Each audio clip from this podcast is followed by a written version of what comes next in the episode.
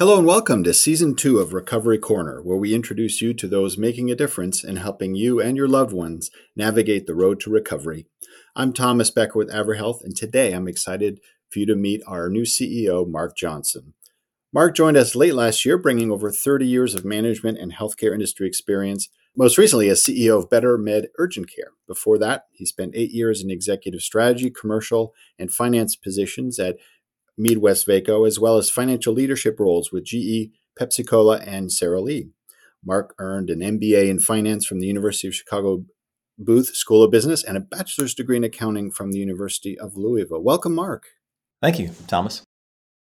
First of all, to get started, coming from the healthcare industry, what attracted you to AverHealth and helping people with substance use disorder? Well, throughout my career, I've been fortunate to have opportunities to lead various consumer driven companies in a range of industries. As I've said to colleagues and others in my network many times, of all my assignments, my most recent role as CEO of a fast growing urgent care operation was the most satisfying role of all. And I say that because in that role, I woke up every day excited to lead an organization that was solely focused on delivering healthcare experiences that improve patients' lives now, as AverHealth CEO, I'm challenged with a similar objective working with a dedicated and skilled team that plays a critical role in helping patients, or in our case, clients, improve their lives and relationships and strengthening communities. So, from my perspective, uh, I, I can think of nothing that would be a greater cause and and a role that would provide me more excitement. Now, you were telling me that uh, when you were considering joining us, you visited a drug court to see how SUD affects our communities and how so many people are helping others on the road to recovery. You know, based on that visit, what were your insights and observations about the role of AverHealth and, in fact, the role of treatment courts and probation professionals? That's correct, Thomas. I did, in fact, take the opportunity to visit a drug court. I was encouraged by General Barry, Barry McCaffrey, a legendary leader and influencer in addressing the nation's drug use disorder challenges, to visit a drug court just to get a, a hands on view of how the system worked. So he mentioned that this would be the best way for me to see and, and, and see the citizens who are participants in the program and also see how the court participants and the judges operate. So I took him up on that and I visited the Richmond, Virginia drug court on a Friday morning last October a couple of points clearly stood out to me. First, I was blown away by the compassionate approach and personal concern the judge and the court staff displayed toward the program participants or offenders. Yeah, yeah. I'd never heard a judge greet participants the way this judge did. He asked questions about job searches, how the offender's family was doing, he even asked questions about family members and, and knew their names, knew what grades their children were in. Wow, I thought. Um, so that was that was shocking in a positive way. I'd, I'd never seen anything like that in the court system. I guess the second big observation was how important frequent drug testing was to the overall drug court program. As the judge noted, with each participant, uh, he reflected on their their drug testing results. And I immediately understood the critical role that AverHealth's drug testing program and participation played in the overall process. And uh, it became very evident that AverHealth was a critical contributor to the health and the improvement in the lives of these these participants. It really is helpful to see. So with that, that day, pretty much, I decided that if I were offered the AverHealth position, the CEO position, I would enthusiastically accept it. Again, as I mentioned a minute ago, I couldn't imagine a greater cause than to help others improve their lives and their families' lives. And um, with that, the progress and the, the process continued. Yeah, and I was going to say nothing brings it home like a visit to a to a drug court, a treatment court. So uh, a big shout out to, to all of those involved in the courts and probation for really taking not only an interest in, in your clients, but really caring, genuinely caring. Um, and that's what I gathered in, in previous visits as well. Sure, sure. And I, I'm looking forward to more visits. And I've not had an opportunity to visit a graduation ceremony, but I've been told that that is a very positive and moving moment in the in the lives of participants and their families. And and I'm looking forward to having an opportunity to participate in several of those events over the years to come. Bring your uh, bring your tissues for sure. Yes. I'll say that. Based on your time with us so far, what do you think sets AverHealth apart in this industry? That's an easy one. Um, I say it's my teammates here at AverHealth. Hmm. Uh, what a competent, dedicated, and motivated group, all pulling in the same direction to improve lives and, and reunite, reunite families. Whether we're talking about our highly skilled lab team or our many frontline operators who collect specimens every day, or our administrative and support teammates I'm exceptionally proud of the work they do in serving customers and society members with substance use disorders across the U.S. I'd also mention that AverHealth sets itself apart with the customized and flexible approach we take in exceeding our customers' and clients' expectations.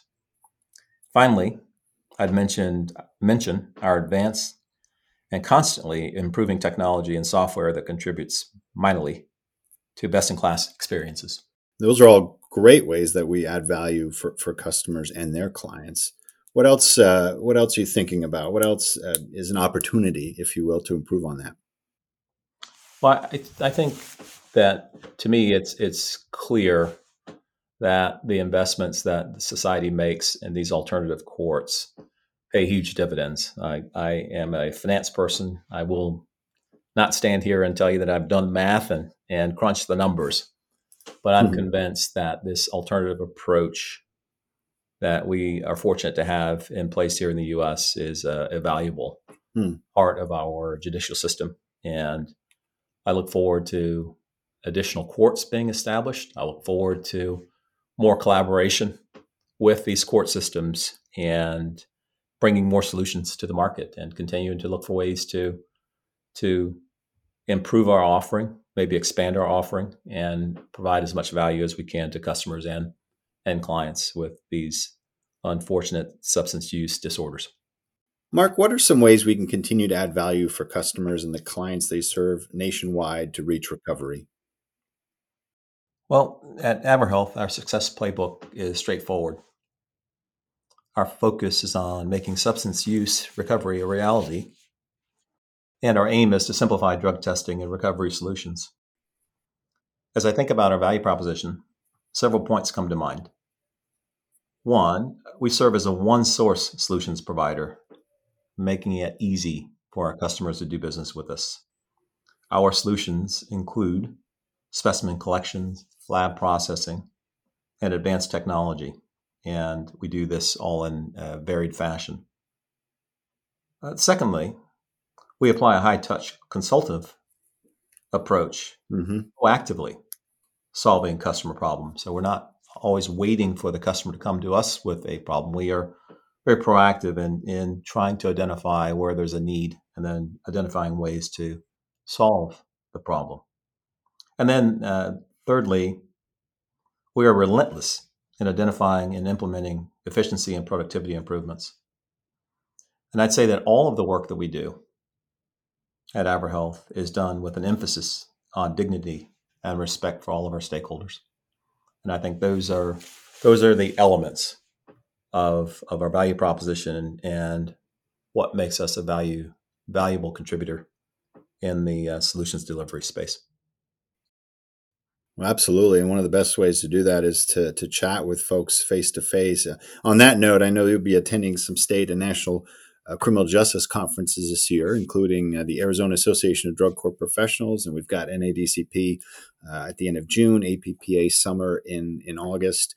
Uh, what do you hope to do there and learn? Yes, I am looking forward to participating in these conferences and many more. As a lifelong learner, I look forward to meeting and engaging with customers and experts in drug testing and recovery solutions. I have a lot to learn. I, I, think I have a lot to bring to the party, but I have a lot to learn, and I recognize that. Uh, I'm also excited to be able to attend these conferences to discuss AverHealth's powerful SUD solutions and to discuss collaborative ways we can work together to continue improving lives and communities. Uh, there's clearly a lot of work to be done, and I think there's a lot of learning and a lot of sharing. And I am anxious to meet a lot of the players who are dedicated to providing such important work. Super. And now let's get a little philosophical here. But as a leader, what are some some key values that are important to you in in guiding a successful team? You mentioned uh, the great folks here at AverHealth, but what what is it as a leader uh, that you want to instill uh, in your new role? Well, I think as a leader, any leader, it's important to ensure that the organization itself is as healthy as it can be. And for this to happen, we at AverHealth and I, as a leader of AverHealth, need to ensure that the team is cohesive. This means that we operate with a clear sense of purpose, with a limited and clearly communicated number of priorities. Not loading up 100 priorities, but what are the, the core priorities that we need to nail? It also means, as a leader, we need to develop a deep sense of trust and support for one another while not being afraid to challenge one another as we work toward delivering the best customer and client experiences possible. With clarity around purpose and objectives, we need to then commit to taking personal and team actions to achieve our goals. And it also means we need to commit to taking actions and we need to commit to measuring performance relentlessly. All of this needs to be done with an eye toward developing our teammates and improving their capabilities. If we're going to improve as a business and look to provide even more value, then that's going to require us to help continue developing our, t- our teammates and our talent. And that's as important as anything a leader has to do. Well said. Thank you. Now, finally, tell us a little bit about yourself, uh, what you do when you're not working, family life, that sort of thing. Whatever you're comfortable with uh, with sharing. Sure. Sure. Yeah. First and foremost, uh, when I'm not working, I enjoy spending time with my wife, Monica, and my family. Yeah, the two of us recently became empty nesters. Yeah. so time with our three grown sons is extra special now. Yeah.